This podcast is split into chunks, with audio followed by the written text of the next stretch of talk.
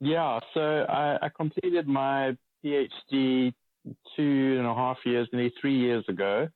Um, and emerging out of that process, I, I, I, decided to explore the option of, of writing a book that, that deals with uh, masculinity. And um, so I've, com- I've completed the book and it's, it's, sitting with the publishers at the moment, um, waiting to be released probably around August this year.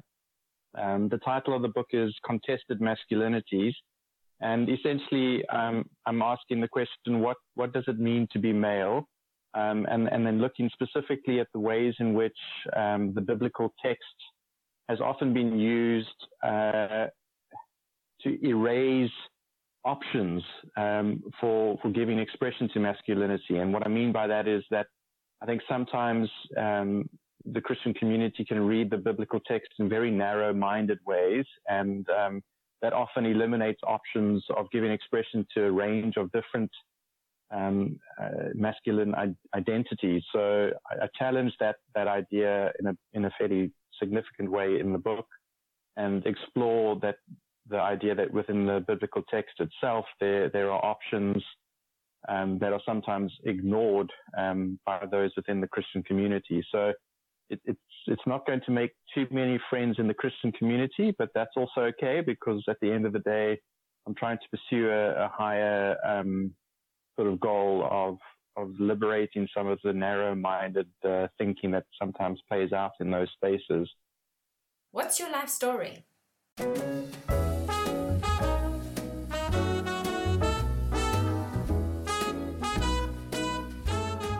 Welcome to Inspirational Interviews with Jen Rod, where you will discover everyday brave hearts connecting with their truth. Find out what inspires them to do what they love, how they got here, and why they never give up. Be inspired by these stories to create your beautiful life with your host, Jen Rod. Hi, guys. Welcome back to Inspirational Interviews.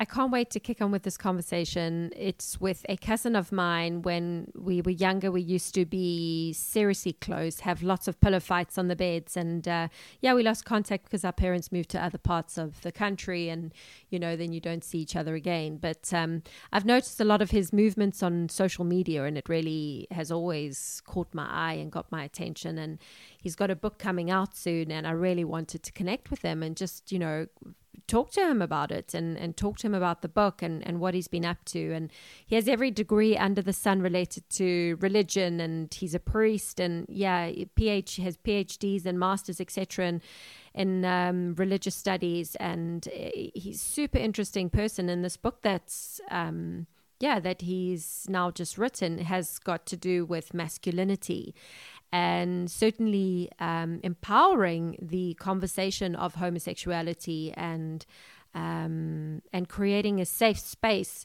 through yeah through providing the perspective that he sees um, that everyone should be able to to express themselves and to be who they are and um, yeah drawing on information from the Bible that actually supports this as well. So, you know, I, I've, I've always sort of stumbled when it comes to conversations of religion um, because I'm not super well versed with religion yet. Religion is very much a part of my life. I grew up uh, with religious grandparents, and you know, I went to church, and um, my school was religious. We had chapel service every day. Uh, so, so religion's always been very much a part of my life. And you know, what I really liked about this conversation, and what um, Robert encourages, is um, allowing the unasked questions to be asked, you know, which otherwise would uh, create a disruption um, if asked. And he's going out there and he's addressing these questions uh, associated with masculinity, homosexuality, and so forth. And um, yeah, I ask him questions too that um, that one generally would not ask a priest, so to speak. So, you know, this is, it's, uh, yeah, what an amazing human being. I can't wait to kick on with this conversation in a minute. So before I kick in with the conversation, as I always say uh, to those guys who are contacting me around um, interviewing needs, you can do so on my website. So if you go to my website at inspirationalinterviews.com, then you will see uh, there's a there's a section there um, where you can go in and um, yeah just fill out the form and then we can discuss what interviewing needs you have. And otherwise guys follow me on instagram. It's sort of my current affairs you know where i'm always posting things. It's a great page. It's always positive um, and I hope it brings inspiration to to my followers there, uh, which is also inspirational interviews. And yeah, share this on with a friend, subscribe on the website. Every week you'll get a new story in your mailbox, and you can just click straight on that and listen to the story. And yeah, as I said, share it on with a friend. I'm growing the show organically, so it would be amazing if you passed uh, the knowledge on of this show to people that you think would benefit or would enjoy life stories. Um, so, yeah, guys, without any further ado, let's give a warm cyber welcome for Robert Stegman. Okay. Cool, man. How are you doing? Yeah, good, man. How are you? I'm very good. Yeah. Yeah, it's obviously a strange time, you know, for everyone, and everyone has a different story to tell. Yeah, yeah. Well, I think let's um let's just go in and um yeah, let's tell the listeners who Robert Stegman is. It's a great question. I think he's trying to be he's, he's been trying to figure that one out for a long time. Yeah, I think that's our life's mission, right? But but anyway, from where you are right now, at Yeah, I think you're also you 42 now, right? I am. Yeah. So Robert Stegman at 42, how would you describe yourself now? Well, how would you sort of introduce yourself to an audience? I would introduce myself in a, a number of different ways. I would say that I am a thickly layered, textured, and complicated individual. Um, if I had to describe what I do on a, um, if I had to describe what what my my um, job is, I would say that I'm involved in higher education, um, and I'd also describe myself as a biblical scholar and yeah, so I mean, there's a whole range of things that have kind of characterized my my story on, on many different levels. But I think, Yeah. yeah, But and that's why. What that's else a- would you say? I'm curious now.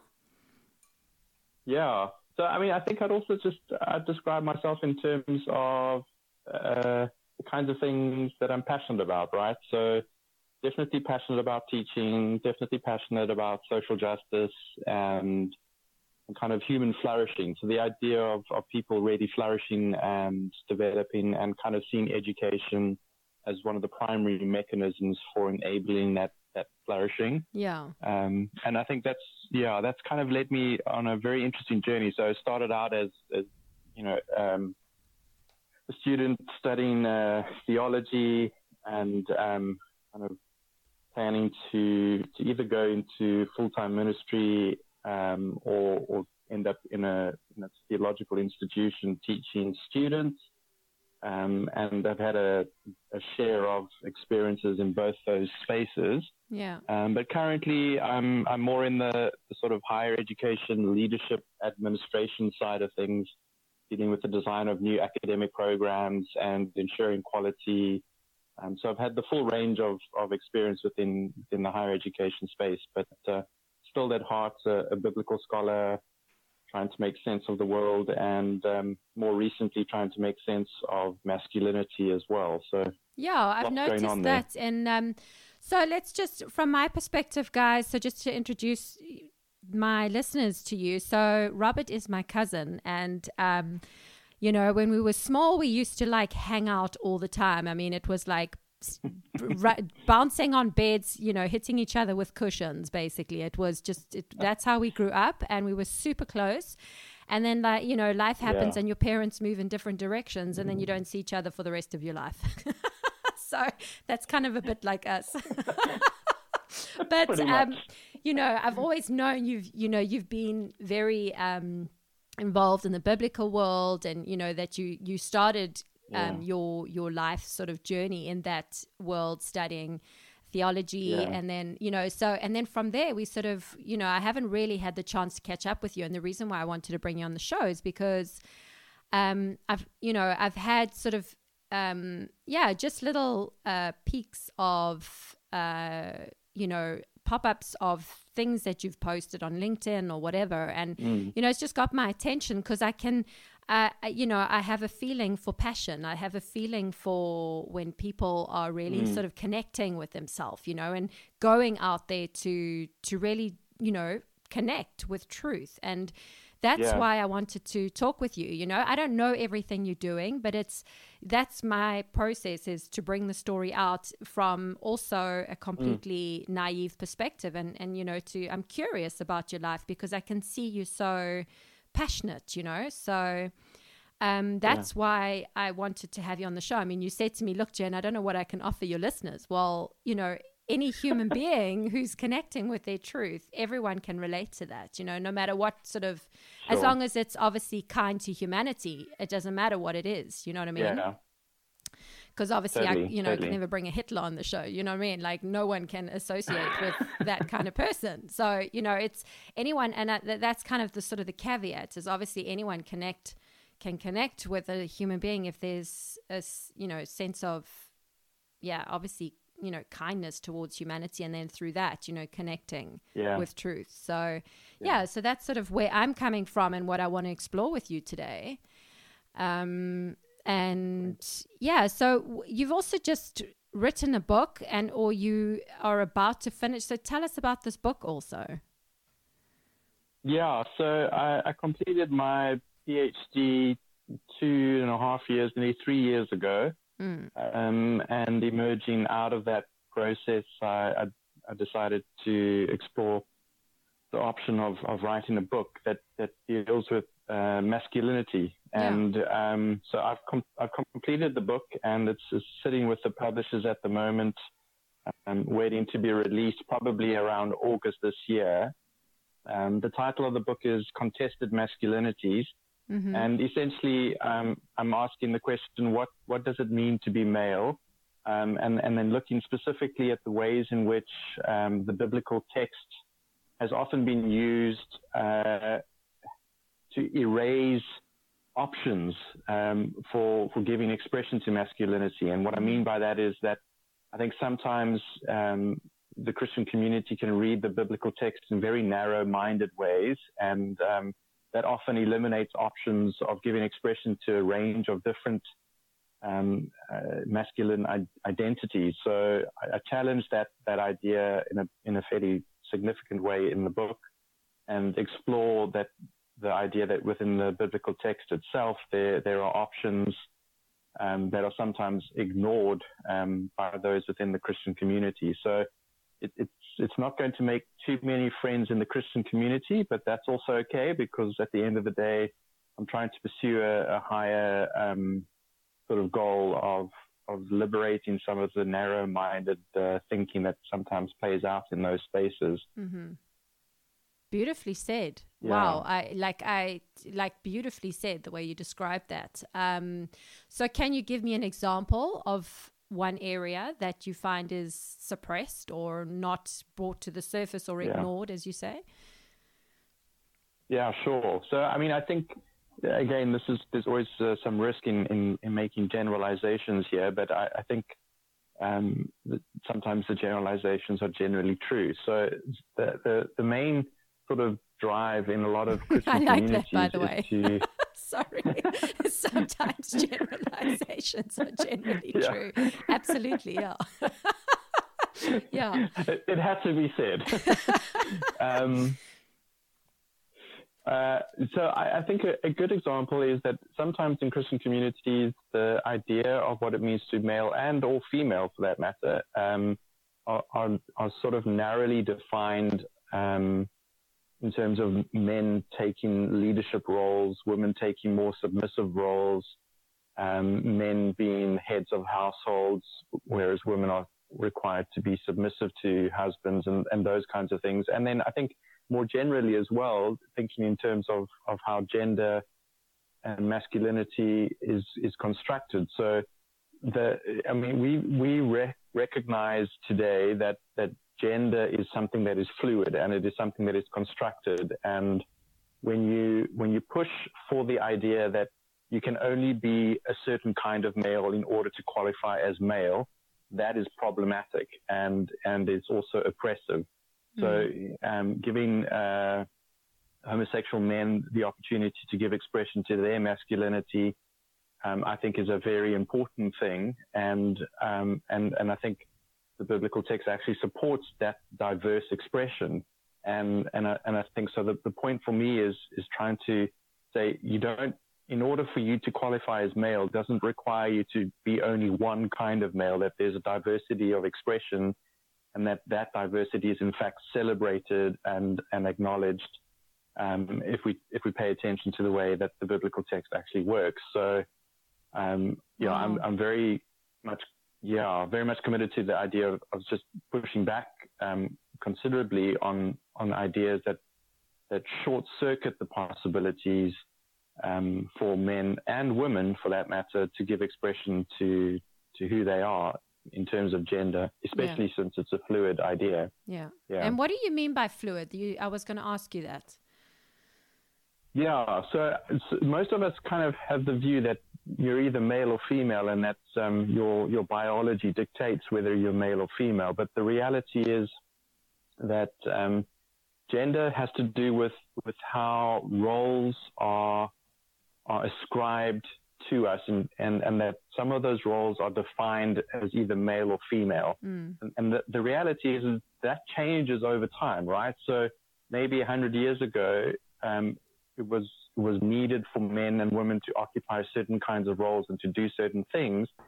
We assumed that that was, um, in some ways, the one and only way of, of being male or female. But the mm. reality was, even in those days, that what was being given expression to was what was needed at a particular moment in history. So um, when I say it's fluid, we're, we're recognizing the, the very basic idea that all through history, women and men have occupied very different roles, and men and women have given expression to what it means to be male and female mm. in very mm. different ways. Mm.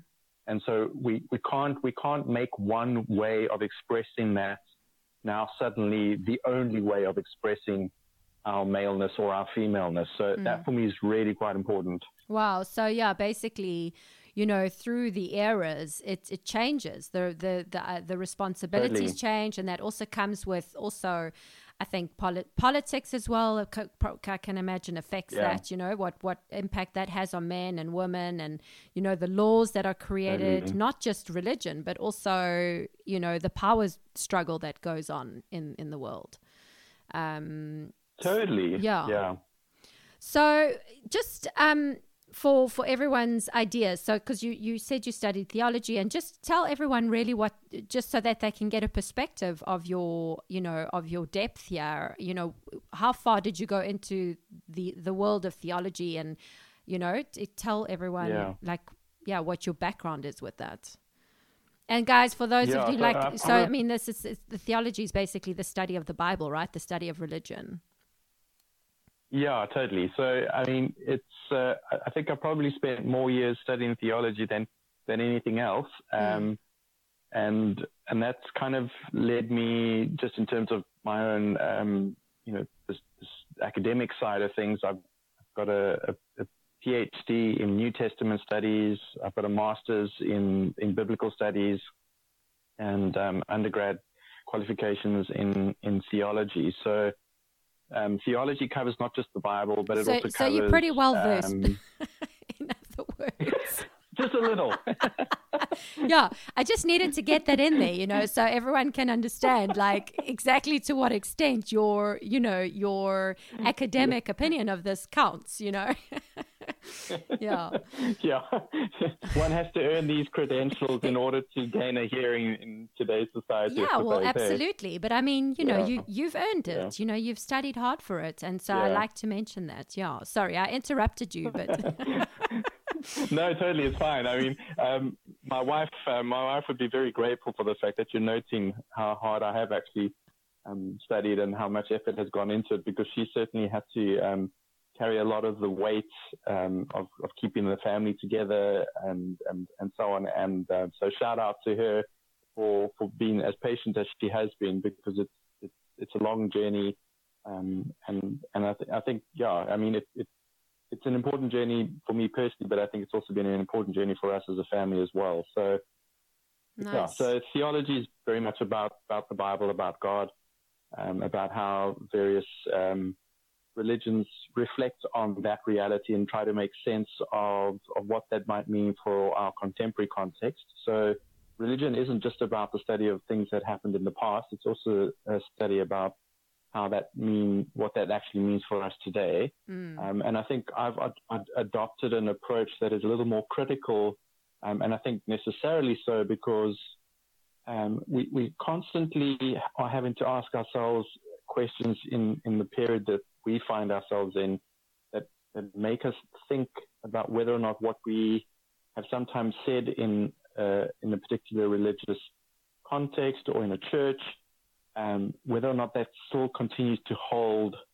today. And and I think we, we, we definitely need to encourage a more critical view um, of of the Bible and a more critical view of the role that religion plays. And that's not to um, say that it no longer has a role to play in our society. I think if anything, the the crises that we're seeing on a global scale is calling for a more robust engagement of religion in contemporary issues and not just being stuck in the past, but, mm-hmm. but now wrestling with these new realities and kind of trying to make sense of those. So that for me has always been a, a fairly important point of departure for, for the role of, of theology and religion in contemporary um, contexts. Okay. And uh, just going back now to that shout out, just want to say it's really nice of you to to mention uh, Nikki, your wife, and you know because.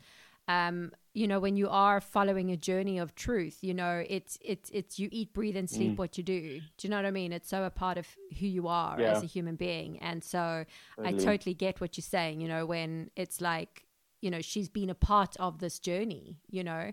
So it's really nice yeah. that you that you mentioned her in this. And um what I what I do want to ask is like because you also so just to make this picture even you know more practically clearer but i mean you also stood up in front of in churches right you also ministered right mm. so yeah yeah i did yeah yeah no well it's cool it's cool to say so um so when did you start developing a critical sort of debate within yourself of the you know yeah. text of the bible and yeah I think that's a great question because I, I think in some ways, um, if I reflect on my journey, it's, I think I've always been a little bit at odds with um, mainline thinking or with dominant culture, uh, whether that, that dominant culture is the church culture or whether that dominant culture is the sort of broader societal culture. So I, think I've always pushed a little bit against um, the norms and against the flow. Mm. Um, and so, in some ways, it was a very natural journey for me to begin asking questions that that were perhaps not being asked, or within within the church context. I'll, I'll use that as an example. Sometimes uh, we teach in in the church context. Um, we teach people the answers to the questions we want them to ask us. Mm-hmm. And, and, and that means we can continue to control the story, you right? Manipulate and it. Yeah. Totally, totally. And I don't, I don't think that that's necessarily done um, in a in a negative or a bad way with the intention of actually trying to deceive or manipulate. But I think we, as human beings, we tend to we tend to want to make sure that we're able to answer questions. Whereas I think in my own journey, what I've tried to do is position myself as asking the kinds of questions that maybe people are asking, but they're too scared to ask within the context of the church. Mm. And and I've always found that when when I've when I've been brave enough and courageous enough to ask those questions, that it's actually liberated people to to go, oh, we can actually ask these questions. We can mm. we can engage and wrestle with some of the difficulties that we're encountering um, in ways that actually make sense of our present reality. And mm. I think that is just such a critical part of, of, of the, of the positive thing that religion can do is that it can in fact enable those questions and, and give people the freedom to ask without the fear of, of either being judged or mm. condemned, mm. Uh, because somehow they're, they're asking the wrong kinds of questions. Yeah. So, and yeah, so I mean, important for kind of... for evolution, right? For for growth, for I mean, totally. I don't know if you like. So, do you use the word evolution? Is like, what's your whole thing with evolution? Because is that not that's not really religious, or is it? Like, how do you see the word evolution? Yeah, so I mean, I definitely would use the word evolution. I, okay. I think it's one of those rich words that can be used in a variety of different ways. I think it's often been used um, in a in a kind of uh, context of debate, trying to prove does evolution happen or doesn't it. But I think when I use the word evolution, I think what I'm hearing you say is that there, is there is a developmental um, trajectory for our our understanding of reality that that there's a there's a path that we follow, and and if we're growing and living human beings, then our views of things have to change and and, and adapt mm. to what it is that we're encountering and experiencing and learning. I think that for me is a good way of understanding a sort of evolutionary mindset when it comes to our growth and development in, in understanding either God or how we understand the world or, or whatever we may be talking about. Yeah. So yeah, I, I definitely use the word evolution. Yeah. So, I mean, so you just talk about asking a question and not fearing to be judged or condemned. So I'm going to ask you a question just because yeah. we're talking about evolution and that came up. But so cool. do you believe, like, what do you believe then? Just to go to the source quickly. Like, do you believe, like, sure. yeah. Yeah. I mean, I, I don't have a problem at all in, in holding to the possibility that the world came into existence through a process of evolution. Yeah, um, like the Big Bang I, I Theory, would, you mean, would, or whatever. Yeah, I mean, I I think the the fact of the matter is is that we we don't know definitively, but uh, how how everything came into existence. I think most most of what we are dealing with anyway is is theory. It's hypothesis, right? Mm. And and I think what we need to recognize is that science has a particular angle on the story of the of the the beginning of the world, and I think religion has a particular story on uh, or or an angle on the beginning of the world. Mm. These two are, are, are different stories, but they're attempting to do the same thing. Which but they're is? also attempting to do the same thing, which is to tell the story of the beginning. So science wants to wants to tell that story of the beginning of the world um, using the language of science. Religion wants to tell the beginning of the story of the world using the language of religion, the language of God. Mm. What we've often done is we've, positioned these as two um, stories in opposition to each other instead of recognizing they're two different stories. Yeah. And we need both of those stories actually. Yeah. Um, the one the one story can't answer certain aspects of the of, of, of how we understand the beginning of the world uh, and the same holds true for the other story. So science can answer certain things about the beginning of the world, but religion asks uh, answers other questions about mm. the beginning of the world. So what is the purpose, right? So science asks the question from the perspective of how do we understand how the world comes together?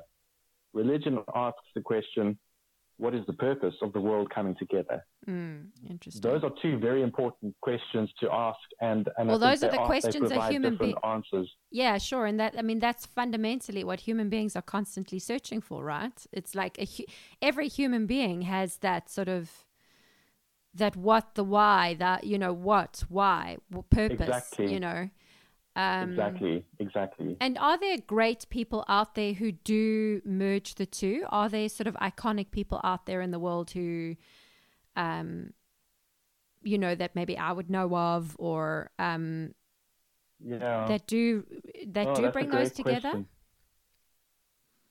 I mean, I think more and more we're finding um, a, a, kind of happier space for, for science and, and Christianity, science and religion come together. Um, I can't think of any sort of well-known people off the top of my head, um, but I, I, can definitely say that what what I'm seeing within the academic world and, and what I'm seeing beginning to filter down into uh, sort of religious context, the church context, um, that more and more there's a kind of acceptance of, of a science and a religious worldview that you don't you don't need to separate those two. Um, and, and I think that's an important development, um, which is in some ways a fairly recent development. It's not mm. it's not uh, an area of, of, of, particular interest to me, but certainly it, it obviously is um, something that comes up again and again. Yeah.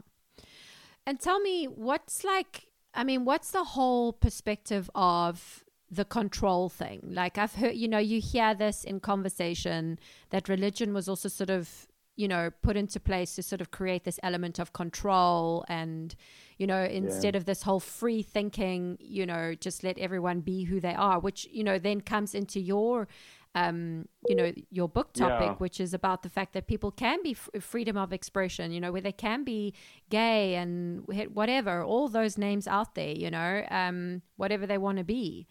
Yeah, yeah, it's it's a, it's a very good question. Um, I mean, I, I think I think on one level, our our human nature is to try and construct things um, in ways that, that control what what the dominant story is one is is trying to say. So, look, I I I think it would it would be wrong to assume that this is only something that religion does, and I think it would be wrong to assume that this is something that maybe only science does or or politics does. I think each each each um, aspect of our of our human society is set up in, in ways that, that try to that he has he has a compelling story that we're wanting to push as the only story to to describe reality. And mm. and the minute we go down that road, we're we're we're setting ourselves up to control the story, right? Mm. And so we start we start finding we, we start finding the people that would connect with our telling of the story. Mm. You know, people who would think like we think. And so mm. you can see that society then gets structured around these dominant stories that people buy into, um, and that construct society in particular ways. So it's only this group of people versus that group of people. Their story is different from our story. Ours is the right story. Yours is the wrong story. And you can see the, the power play that, that, that plays out in our society on, on this level where there's a competition amongst um, different groups of people to push their story to the front and say this is the only legitimate story. Whereas I think what we need to be striving for is a recognition that we need multiple stories. We we mm. we are risking too much when we say it's only one story because when you have one story, then the risks of controlling others and the way people think um, is very much at the at the surface there. And and when you have multiple stories, then you, you've, you've now got to deal with tension in those stories. You've got to deal with um, uh, competing ideas. And what we've typically done in the Western way of thinking is we've said if there's a tension or if there's a conflict, we need to try and resolve it and we need to find a solution to the problem. Whereas I think we could learn a whole lot from saying, let's live with the tensions, let's live with the contradictions, let's live with the fact that we can have multiple perspectives mm. um, because it's life's a lot more fluid and a lot more dynamic than than a than a story can even contain. So. Yeah. I don't yeah. know if that makes sense, Jen. No, no, totally. That's, that's and I, I mean, absolutely. Way. And it, what, what it's making me think of, um, you know, just in terms of learning to live with the tension. And so this is obviously an, another question that, that was sort of arisen within me is like, what's your um, idea about then the whole meditation world? Because that's, um, mm. You know, that's one thing they teach you in meditation, for example, is just learn to live with that uncomfortable feeling. Not learn to live with it, but I mean, learn to just accept it. Like sometimes yeah. uh, some things are not right or whatever the case is. And often it's just about yeah. sitting with that uncomfortable feeling and just accepting it. And the uncomfortable feeling at a certain moment will pass. But so I'm just curious what your feeling is about that.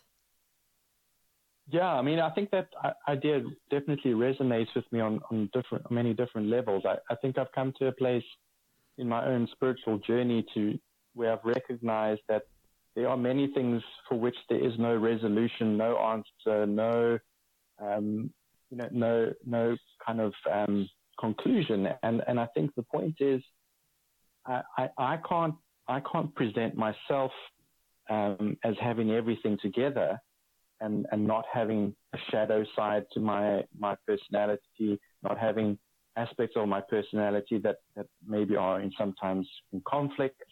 Um, and I think what meditation does is it brings you into a space where you are able to hold all of these things together um, without an attempt to try and either explain something away or pretend it's not there. So for me, the mm. worst kind of, of, of religious expression is the kind that requires us to pretend that everything is together and everything is fixed. Mm. And I just can't see any of that um, gelling with with what I encounter within the Bible itself, where, there, where there's this deep tension and and and and and um, an overwhelming sense of of authenticity that says it's okay for you to at one and the same time um, feel like your life is together, but then also feel like it's falling to pieces.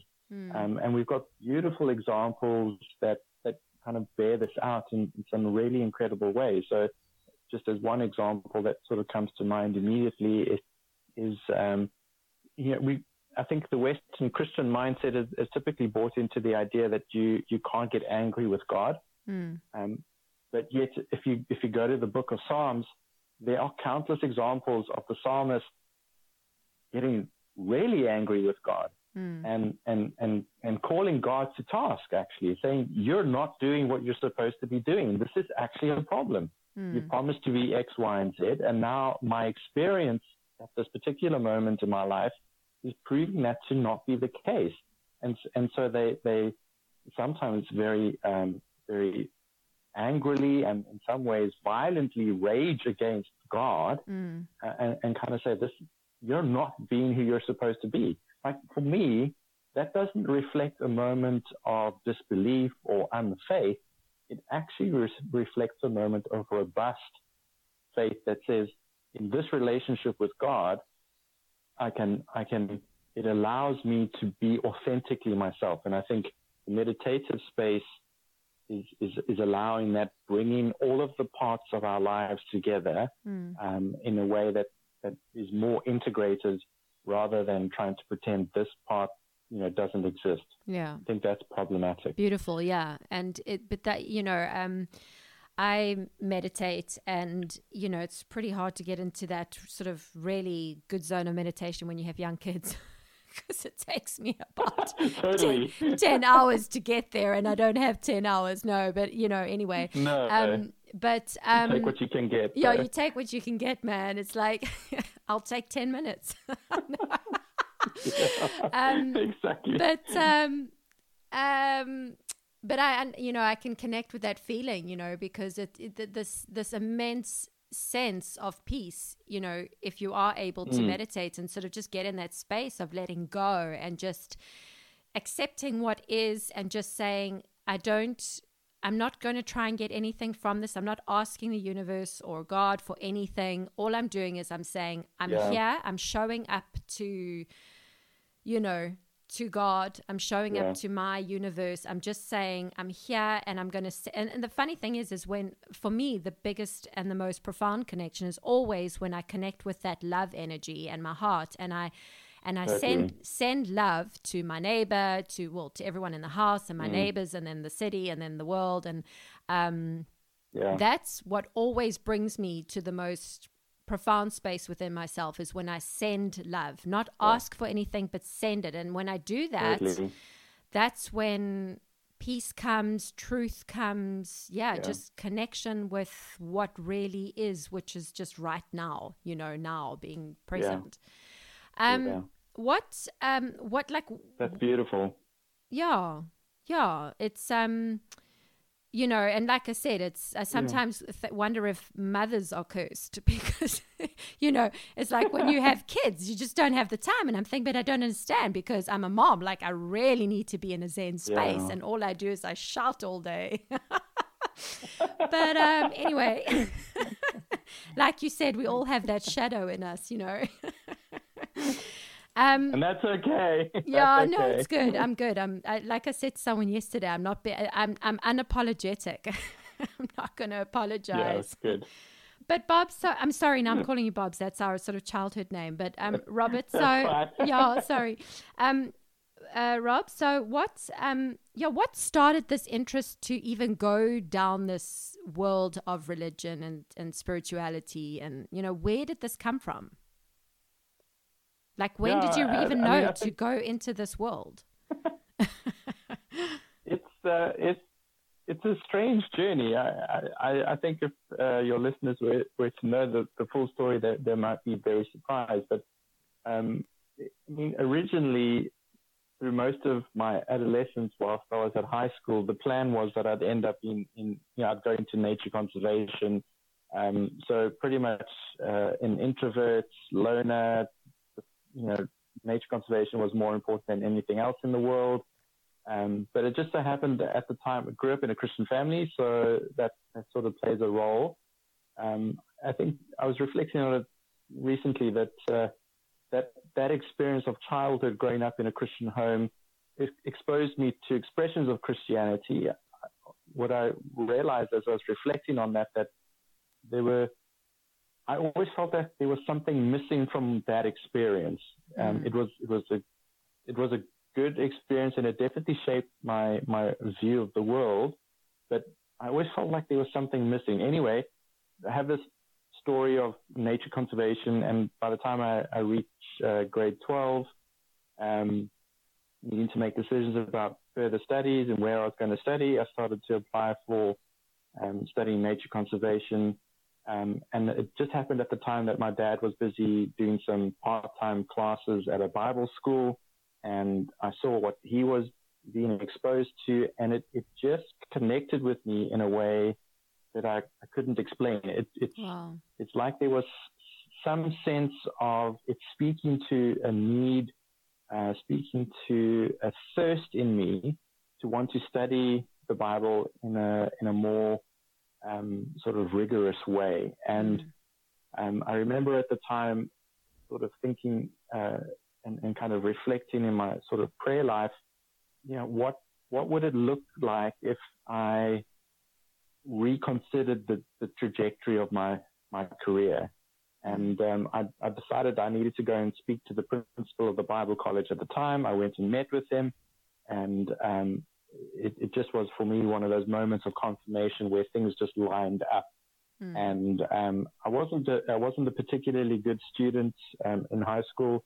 Uh, I had to work really hard to to pass, just pass. Mm. Um, but I, I found that when I when I started my my studies the following year, um, started studying theology, everything just fell into place, and Mm. I started excelling academically. I Amazing. started finding, uh, yeah, I mean, it, it really has been a very, um, very strong sort of part of my journey. And, uh, you know, to be honest, I haven't really looked back since. I've, I think I've always had a very strong sense of what I was wanting to do.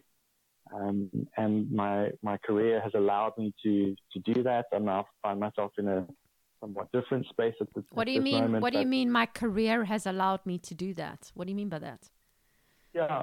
So I, I think the the trajectory of my career has allowed me to give expression to a passion for teaching and a, and a passion for wrestling with the Bible in authentic ways and, and seeing how that can open up the, the world for the students that, that I was privileged to have in my classroom. Mm. And, and that is, is, has been a very, a very profound sort of part of my journey but I, I, and now, you know, many years into a career, find myself not in the classroom anymore, but, you know, in a sense, in the back office, sort of backbone of, of the, the academic um, context, working with new programs and, and um, developing new programs, and now not even in a theological context anymore. So I think there's been a, a, a thread that's held all of that together. It's this passion for teaching and this passion for for the role that teaching can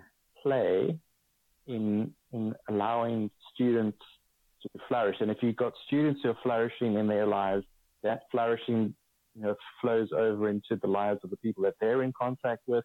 And I think that's how society changes. So I think the the actual passion that I've always had is is is education. Yeah. Um, and and kind of seeing that as as the primary driver uh, for social change in society and so on. Mm-hmm. And um, like right now, so what exactly are you doing now in the education? So I work for an institution, a private institution here in South Africa, um, Boston City campus. And, yeah, because that confused um, me. I was um, thinking, have you moved? Mm, I know it, it confuses many. Uh, Boston campus is in South Africa, despite the name Boston. Um, and uh, my primary role is to give leadership to academic planning and development for the institution. Um, and it's, it's one of the bigger private higher education institutions. And what's interesting for me in my in terms of my own journey is that it's it's totally unrelated to the Bible, totally unrelated to theology, um, but it's it's very much grounded in in that story of, of education and the role of education to to change people's lives. Yeah, but so just in a, like briefly in a nutshell, like what courses do they offer? So they offer a range of programs um, in mostly in the commerce field. Okay. Um, so Bachelor of Commerce, Bachelor of Commerce in Human Relations, um, Bachelor of Commerce in Law, um, postgraduate diploma in, in uh, Business Management, mm. several diplomas, several higher certificates. Um, so yeah, we've also got a Bachelor of Social Sciences, and so we're kind of bridging the, the commerce side and the social sciences at the moment, but um, the, the intention is always to, to expand that as, as much as we possibly can. Yeah. Uh, to provide for more students. Yeah. So, what made you go? So, just can can you, in a like a nutshell, just tell me the steps, so just so I can see the train that you traveled after school. So after school, I did a lay diploma in theology. Mm. Then that was followed by a bachelor of theology.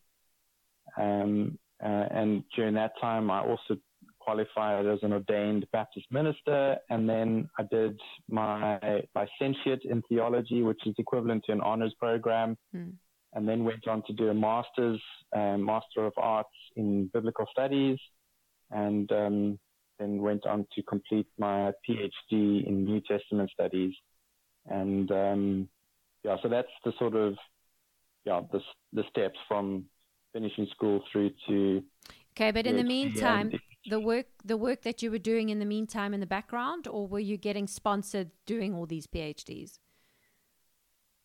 No, so I, have I've always had to um, make my way. Um, so definitely during my master's studies, I, I was working at the same time and I was teaching at, at two different theological institutions in a part-time capacity.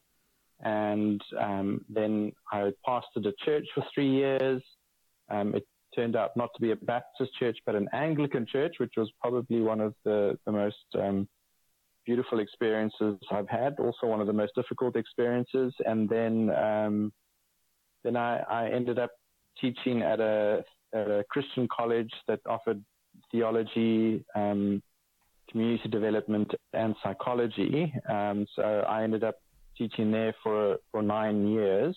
Wow. Um, yeah. I went from being a lecturer to being the head of a department to eventually finishing off my time at that institution as the dean of the faculty. Um, yeah, and then recently, about four years ago, in fact, I moved over to, to Boston City campus to take on a completely new, um, you know, part of my story. And in between all of that, uh, written the book and got another book project on the go, and um, had, you know, got married, have two children, and and you know, as as most people do, you just try to fit everything in as best you can. Yeah. And like if because you've done so much studying like what what's been that drive for all that studying because i mean you know obviously you can do a whole lot of studying um yeah. but for example okay not everyone's necessarily studied to write a book like some people learn through writing a book yeah. you know about information so it's not sure. like no one ever sure. said you had to do all the studying why all the studying I think I think many people ask me that question. I sometimes have asked myself the question, yeah. why on earth would I put myself through it? Um, I mean, I I think at the heart of it, I I really do love studying. Um, I, think because you know having completed high school and not not really done particularly well in high school, and then found something that I was very good at. Um, I think that's certainly um, a factor. Um, I, I, just I resonated with what I was studying, and so I wanted to study it more. And mm. so the more I studied, the more I wanted to study. Mm. Um, one layer. I think another layer is also just recognizing that in order for me to pursue an academic career um, as a lecturer, I also recognized that I needed to get to you know to the highest point, which is a to PhD. know what you're talking so, about. yeah.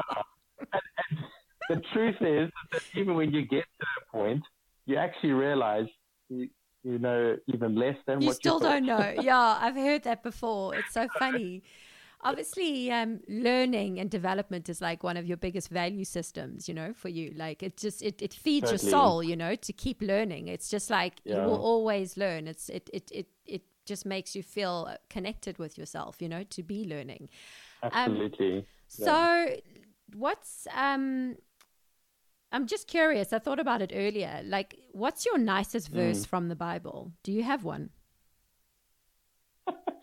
nicest verse from the Bible. Yeah. Uh, yo.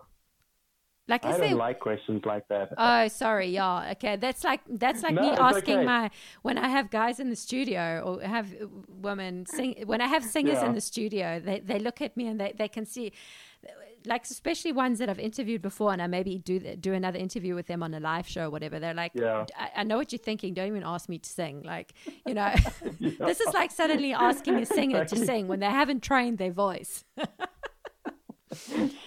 exactly. Okay. I mean, I think I think the reality is, I mean, it's the, the Bible. There's a lot in it. I, I think there there aren't there aren't singular verses that sort of pop out for me as as being the kind of most important. I think the the key stories for me that that are that are really significant. I, I think the off the top of my head, the one that I find always seems to resonate with so much of, of what goes on in our society is is found in, in the book of Exodus, and uh, it's it's this idea of God recognizing and identifying with the pain and the suffering of those who, are being oppressed. And like for me, that's been a key driver um, in my scholarship. It's been a key driver in how I've tried to position myself within society as well. And it's if if God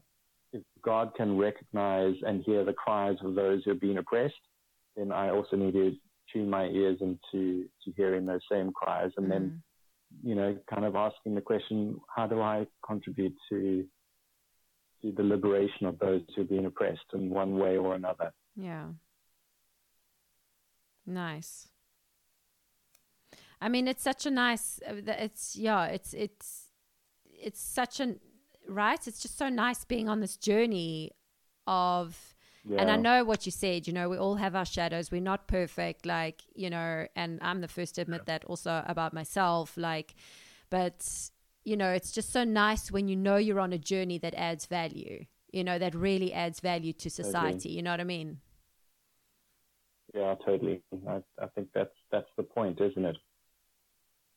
Yeah, well, that should be the point. And, you know, well, for me, these interviews are all about recognizing people you know, it's about, for me, yeah. it's about recognizing when people are on a truthful path and a path that really adds value and meaning, you know, in my eyes, obviously. I mean, you know, everyone has their own opinions, but, yeah. um, you know, I think it's yeah. amazing when people are on this, yeah, this journey of totally just real truthful connection with themselves. And yeah, I mean, obviously, all the, your skeletons come out the closet, you know, along the journey, and you know that's that's normal, and it's about keep keep on going with that journey. And I was thinking earlier that, yeah. um, you know, talking about keep on going with the journey, and like maybe in a way, you know, you working at this college now, which is totally not the how do you say the- theologically related? Theologically, would Theolo- you say? Yeah, yeah like totally yeah, not would, yeah. okay not theologically related it's almost it almost gives you like this breathing space this like disconnection yeah. from that world where you can explore these books right Because you're not like in it at the moment. I think that's it. Yeah, I think that's totally it, AJ. And I, I, I think I've definitely recognized that the opportunity I have in the space that I'm in at the moment is is just that that it's I'm I'm away from what was the norm, and it's given me an opportunity to now look at a completely different world with different set of eyes, and I know that I'm able to bring into that space things that come from that theological world, um, and and I think it's forcing me to to ask the question like, how do I do that in a way that's um, authentic? And yeah. and I think I'm enjoying that side of things very much. And so, why the the why the discussion about masculinity? Where did that come from? Where was the seed of uh, curiosity within that? Yeah, I mean, I think I've always um, struggled to with my own with my own sense of, of masculinity. I've struggled with with how that is placed with within the, the sort of dominant culture. So I, am not your typical rugger bugger. Um, you know, I, I just don't conform. You're not like that typical alpha male, what, like rugger bugger. The guys in America no. might not know what that is. So, but um, yeah, yeah, yeah, that sort of typical alpha male, that stereotype, either the football yes. type or the, you know, the, the yeah, exactly. the dude. You're not the dude yeah. type, or yeah, whatever. Yeah, I'm not. I'm not the dude. I'm not the dude type. I'm not super sporty. I, I, I don't do like the big games that, that, you know, the true men, you know, kind of think are somehow, you know, definitional for what it means to be male. So I just, I don't fit those paradigms. Um, and, and I think my experience with, uh, with students studying theology in particular also resonated on, on many different levels there as well. Just students who, who had a, a, sense of wanting to, to really serve in, in the Christian community, but, but encountering stories in those communities that, that made them feel less than male um, mm. because they didn't conform to the, to the norm. And, and our society is like that. Our churches are like that.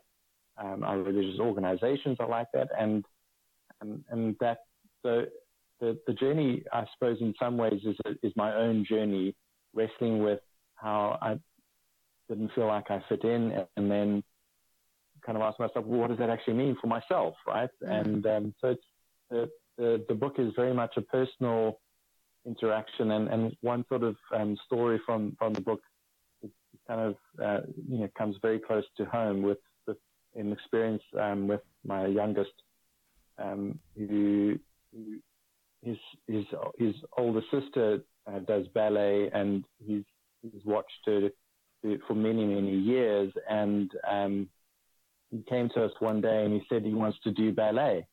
And we were very supportive and enthusiastic about it. And we, you know, my wife immediately called the ballet teacher, said, you know, our son wants to do ballet.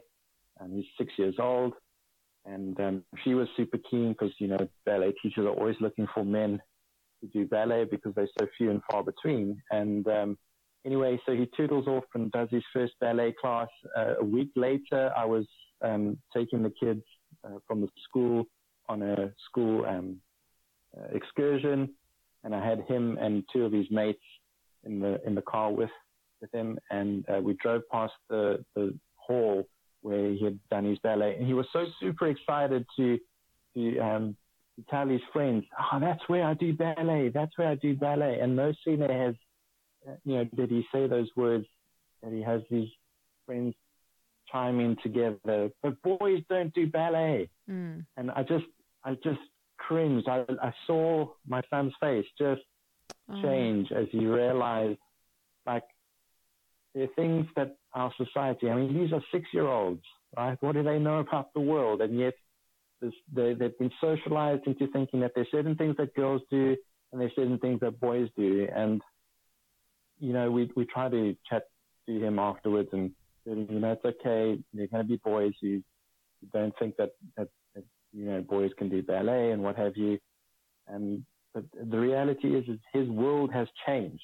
It's fundamentally changed because of something um, his, his classmates said. And again, they weren't trying to hurt it uh, in the process, but I think that's that's the reality. So I, I think we've got just so many examples of of that going on in our culture where where if you don't conform to the dominant pattern of what it means to be male, you're you're immediately thought of as being in many ways girly and and that's just that's just wrong. Well, an outcast, whatever it is, you're just not a part of the group anymore. You, yeah.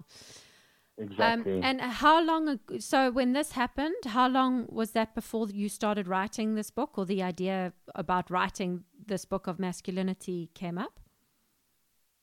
Yeah, so I'd already been um, working with, with um, the topic of masculinity for a good couple of years, and um, uh, this incident happened last year, I think it was.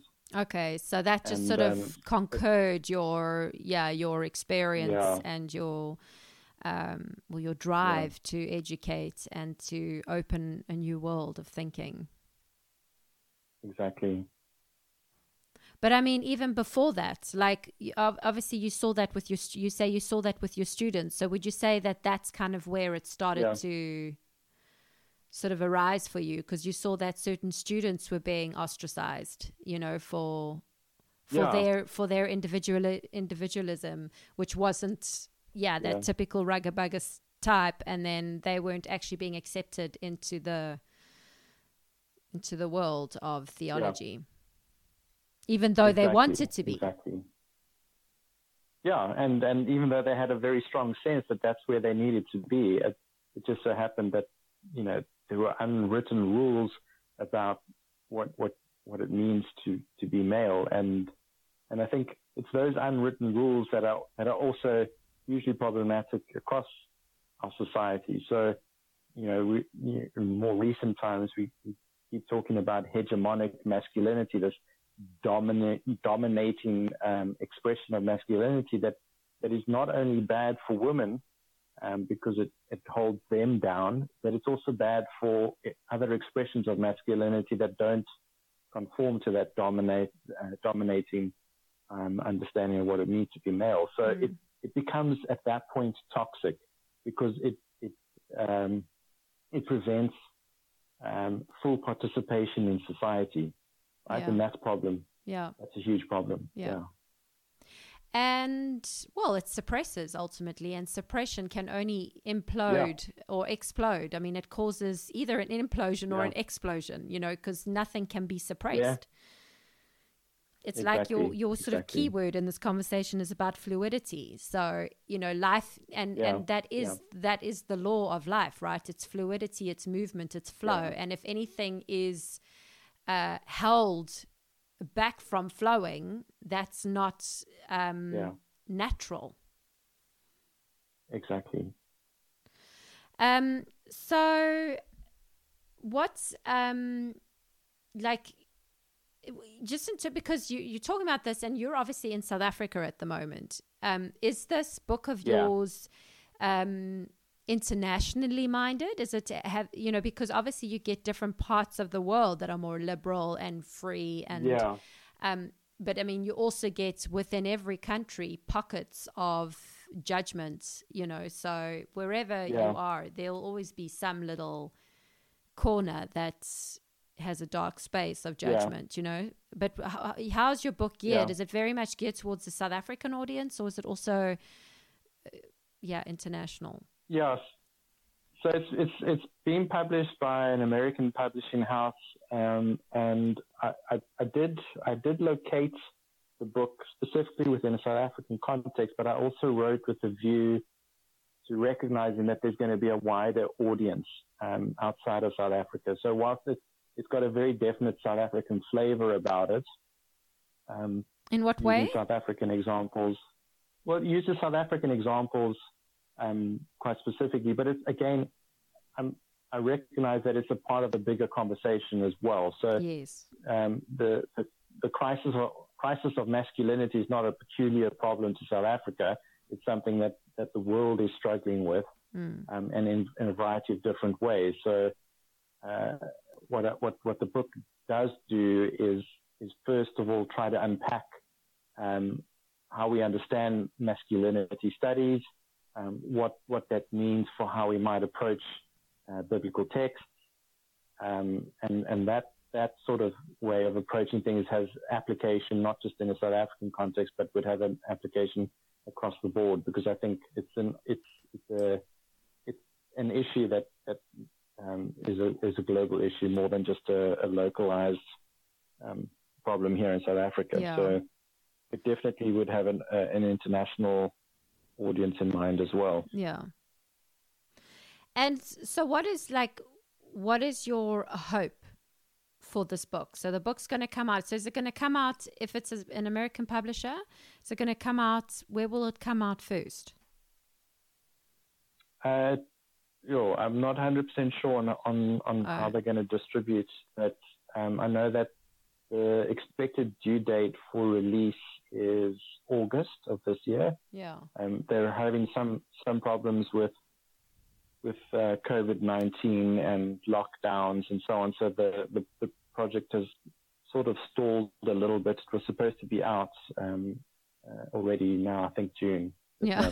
what was that comment you made on, on LinkedIn? I, I, I made Yeah. a comment back to it. What was that again? yeah, it's, it's, it's supposed to supposed to have been out already, but it's you know we're we're still busy trying to settle on the cover for the book.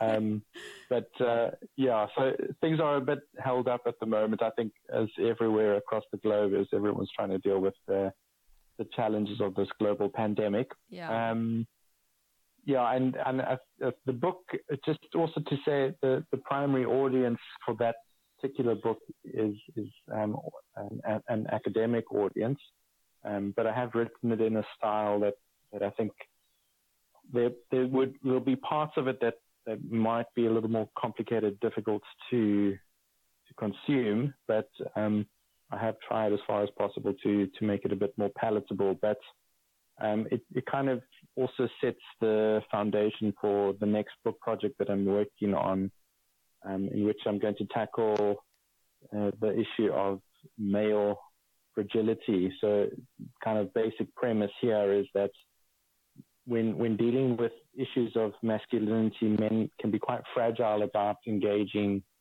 um, in in conversation Mm. because they feel like there's a lot to lose and and so kind of wrestling with why do we feel so fragile when we talk about masculinity Mm. uh, in the same way that that we sometimes are, are fragile about talking about race and racial issues as as white people um, so I'm kind of playing with a similar idea and, and playing that in, in the next book which is very very much this it's it's only got an outline at the moment so Yeah. that will probably be a, a, a year in the making Okay. And tell me something. Um, have you? Do you have an Instagram page? I do. Um, I can't tell you how to get Okay, I've that got answers a- enough. I, I hardly ever use Instagram. I hardly ever use No, it. I'm just. Um, I, I didn't I'm- have a. I'm- I didn't have a sense that you did, and my the reason why I'm saying it is Yeah. because um, so you're writing these books, right? It's all you know, and you talk about this one book being quite academic and you know reaching a, Yeah. a much more academic audience, but the next one maybe not so Yeah. much. Um, you No. know, are you like? You know, immediately I don't know why, but it just comes to me where I think, you know, it's so important for someone like yourself who who has such um, an in-depth knowledge of your content you know th- to to have also a yeah a page like instagram where you can allow people the space because it's a more relaxed Yeah. pro you know platform uh, where you can sure. sort of allow people the space to well t- for for conversation you know what i mean like anyway Yeah. it's just just a thought Yeah. because you know this this I appreciate it. yeah, I mean, this conversation is so profound and real, and I think the the the, the you know the the merge the merging of the the religion with masculinity and and really you know someone mm. not being shy to confront these bigger questions you know it yeah, you could Yeah. help people. I mean, you know, who aren't hanging out in the academic circles, but just everyday people who are hanging out on Instagram. Do you know what I mean? Who have these issues. Totally. Yeah, I think you've convinced me. So I'll have to do my homework and uh, start putting some stuff. Well, stuff that's more these are the platforms that in- can really that create. space. Yeah, I mean, they're just they're platforms that can really Yeah. create change because it's where the everyday people Yeah. are hanging out. You know, um, obviously Totally. your academics and your professionals are on LinkedIn, but you know the everyday people are on linked are on Instagram and Facebook. But even Yeah. yeah, I mean, even Facebook has you know, Facebook's great for networking, etc. But the younger sort of audience, and I think an audience that could really benefit Mm-hmm. from your message is definitely hanging out on Instagram. I appreciate that. I, I definitely will take a look at being a bit more active there. Yeah, yeah. I, I, I, it'll probably come to me in the middle of the night, like you know, ideas. But um, I just to have a feeling Yeah. to say that to you. Yeah. But um, Rob, it's been so yeah, it's been so amazing to talk to you. Um, a, a, another question actually that popped into my head earlier because I don't prepare questions. You know, it's I'm, Yeah. I'm listening and I'm just asking from the heart. And but um, so have you like you did say you've never looked back, huh? Um, I'm just curious, yeah, like yeah, you, you mentioned earlier in, in the in your timeline, you gave me a sort of brief, brief synopsis of your timeline, and you said that you worked at the Anglican Church, Yeah. but that was also the most challenging. Why why was that? yeah. Uh, I mean, I think it, it it tended to be a challenging space for me because at at the heart of it, I'm a teacher, and and I think churches often struggle with with a with the role of of education um, because by its nature, it's a it's a more challenging kind of role. Mm. uh, challenging you know conventional ways of thinking and I think I think it it, it definitely caused um, it, it, it ruffled some feathers along the way and um, yeah I, it, it was a it was a particularly difficult moment for us as a, as a couple um, but it I think most of that comes down to I suppose an immaturity across the board just maybe on my side an inability to understand what's needed in a particular community, but on the community side also an unwillingness to to open themselves up to something new. And, Mm. and I think that's always a challenge in, in any kind of relationship, whether it's you know the relationship between a pastor and the community or whether it's within the sort of interpersonal relationships, husband to wife, friends to friends, and so on, is, is trying to find spaces where we can uh, have the maturity to recognize the give and take that makes relationships work. Um, yeah, so Yeah. I, I, I definitely, yeah, Well, and I think um, I think it's also just any traditional environment, anything that holds tradition.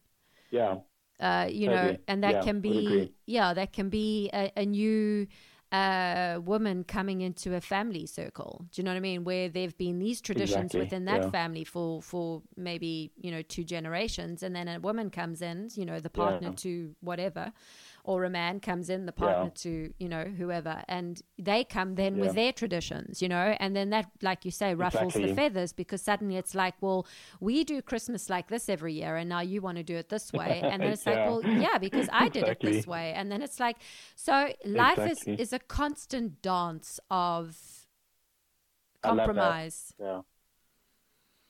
Yeah. Yeah. I mean, I, I'd put it this way. I would say that the dance is characterized by the ability of both partners or, or both parties um, to, to know when to assert themselves, but also when to abandon themselves. Like Mm. it's that constant back and forth. Like I need to say, no, this is, this is what I need. This is what I want. But I also equally need to be able to say, despite what I need and what I want, I'm going to step back from that for the sake of, and it's kind of negotiating that, right? Mm. Um, and I think in some ways that makes for a healthy relating. It certainly makes for a more complicated relating, but I think that's the point is that we, we can't, it can't just be one um, party always exerting themselves over against the other party, you know, bent on trying to get what they want regardless of, of what the other person might be thinking or feeling. So it's it's trying to figure that out, and I, I suppose dance is a great metaphor for. Mm. For the give and take, yeah. Yeah, and I'm just curious, actually, like, what's the deeper level to that? Like, what is it? Do you know what I mean? Mm. Like, because I was thinking maturity, but I think there's even a layer deeper. Do you know what I mean? Yeah. Like it. Well, I think because while you're saying this, I'm thinking that shows maturity, right? Sense of maturity to Yeah. know. You know, you're not having a little cat When- fight now over some, you know, whatever. Like, oh well, you got this, I got that. You know, it's not like a cat fight. And I mean, I'm Yeah. like, I'm, when I say this, I'm seeing this on all different, huh? in all different industries. So Yeah. even in the home between Right. couples, but a cat fight even in the church. You Yeah. know, so um, uh, it's about well my first thought was to have that sense of maturity would allow you to know but i think that there's a there's even a deeper level i think it goes deeper um, hmm that it would well okay so maturity what would go deeper than that my first thought is acceptance right Yeah. um, yeah, I would agree. I would totally agree. Yeah. But then I guess to go even deeper than that, which is ultimately what we're all striving to connect to, is then I guess love. And then Yeah. basically what you're talking about is a war between love and ego. Yeah. Do you know what Yeah, I mean? I think Brene Brown does. Yeah, I think Brene Brown does a really great um, uh, sort of thing on this one. I, I think th- those deeper levels have to do with acceptance, belonging, um, and as you say, like at the deepest level, it's love. And I, I think what's what's interesting is if I if I don't love myself, I can't really love others, right? Um, because Absolutely. I'm going to be looking to those others to to give me what I need to give myself. Yes. So I need to accept my own acceptance. I need to accept my own belonging. I need to belong to myself, Yes.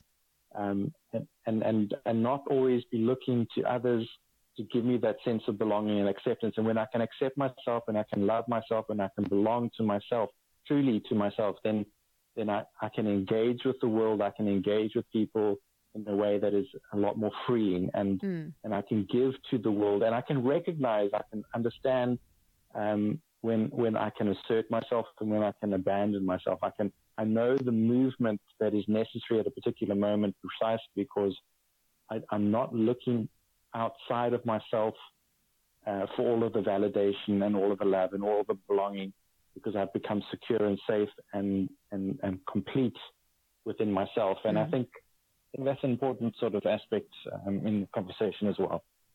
It's funny, right? Because I mean, I've said this before in some other context or interview or whatever, but um, you know, we we all just traveling the same journey of discovery of being like this, you know, however you want to call it, whatever, but like soul in a body traveling this human life, you know, and we we use different vehicles to do that. So you've chosen your vehicle of education and religion, and you know, for me, I've chosen a vehicle of sort of more media and um, interviewing. Other people choose different. Ve- everyone Yeah. chooses their vehicle to explore the purpose, the reason, the why, which is what we started talking about, you know, in the beginning, and Yeah, yeah, um, and I think you know what you just said. It's like it is. It's profound to every element of life, you know, even in a relationship. It's about knowing. I mean, that's what that's the key to marriage. It's about knowing when to say, yeah. "I'm going to step back," and not. uh, What was your words Yeah. exactly? You said, "I'm going to." What did you say? Yeah, to, to abandon your, uh, yourself. yeah to abandon from- yourself. yeah, yeah, yeah. you know I, i'm going to just abandon myself in this it, it does make me laugh you know it's like can you can imagine like this two you know marriage this couple having this major fight and this woman or the man's thinking in their head okay i think i need to abandon ship right now. Like this this is not a fight i'm prepared to go down the battlefields with you know i'm going to abandon myself right now Yeah. like Yeah, awesome exactly. I love it. And I think if Oh, no. you know more people just abandon themselves, the world would just be a hell of a lot Yeah. more forgiving and accepting. It's a nice place to end actually. sure. But Totally, um I agree. yeah, stunning. It's been so amazing to speak to you. And I think just on closing, like so since we've spoken a lot about the book, which was definitely what got my attention, also uh, coupled with you know the mm. comments mm. that I see coming from your profile, and I'm going to wait and look forward to your Instagram profile coming up because I'm way more active on there than LinkedIn. Although LinkedIn, I go for the serious things, yes, you know. so you definitely need to be hanging right, out on course. Instagram. but um, yes, ma'am. yes. So just a quick one. Um, uh, what? Yeah, what? What tips would you give and not just about necessarily masculinity but what like what would just be yeah, a nice yeah. closing sort of uh, word from from robert to everyone out there listening in terms of just being able to connect with their truth wow um, i mean i think at, at, at the most basic level i would say that that we need to we need to hold all of ourselves, all of the layers, all of the complexities, all of the uh, the textures that make us who we are. We need to we need to hold all of those together. I think the part of the journey towards um, our truth is a journey towards accepting ourselves, and and it's also a journey um, journey both inward and outward. I think you said something earlier, which for me has just resonated in a major way. This you know, you send love out to your family, you send love out to your neighbors.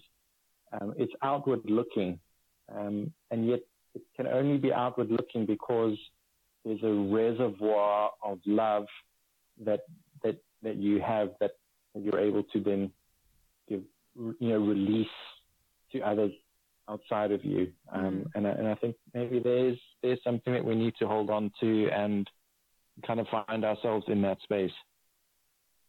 Nice.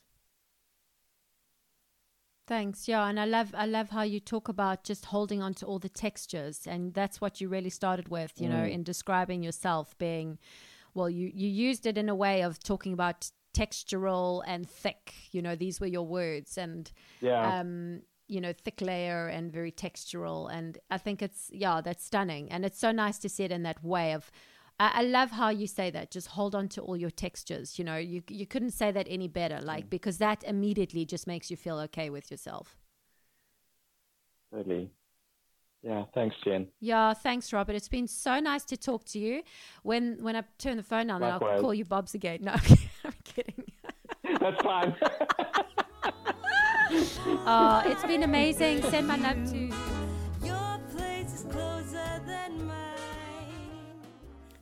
how beautiful was that conversation? I had a smile on my face throughout the conversation itself. I had a smile on my face throughout the editing of this conversation.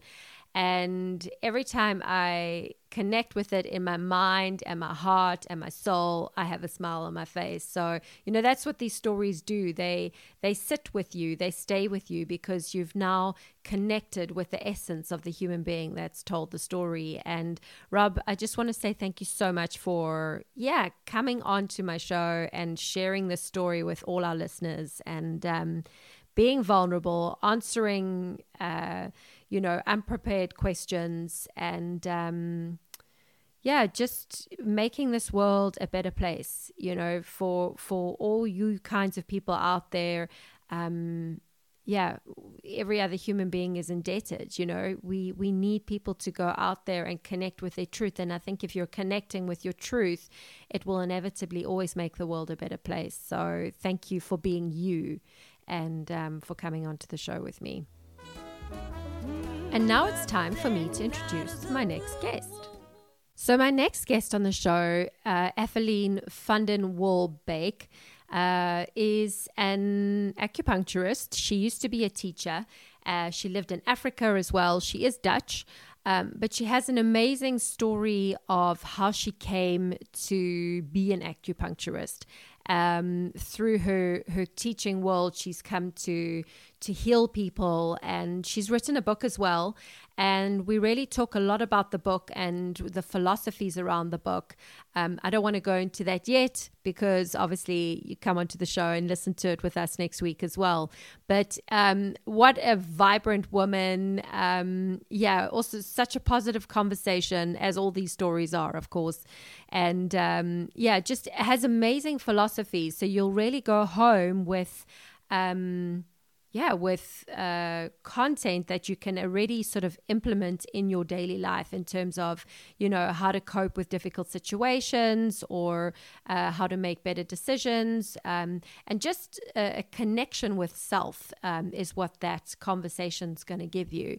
So, yeah, guys, tune in next week. Don't forget to subscribe because then you will get uh, each episode in your mailbox every week and uh, share this on with friends, please, because um, yeah, I'm growing this organically, and I've had so much positive feedback from everyone from all over the world, America and Singapore and New Zealand and Australia and yeah, South Africa and Holland and uh, England, just yeah, so many countries of people that are tuning into the show. Uh, don't forget to go onto my Instagram. And if those of you are needing an interview, then as I said, you can go onto my website at inspirationalinterviews.com and you can just send me a message through the form there. So, guys, have an amazing week and see you on the flip side.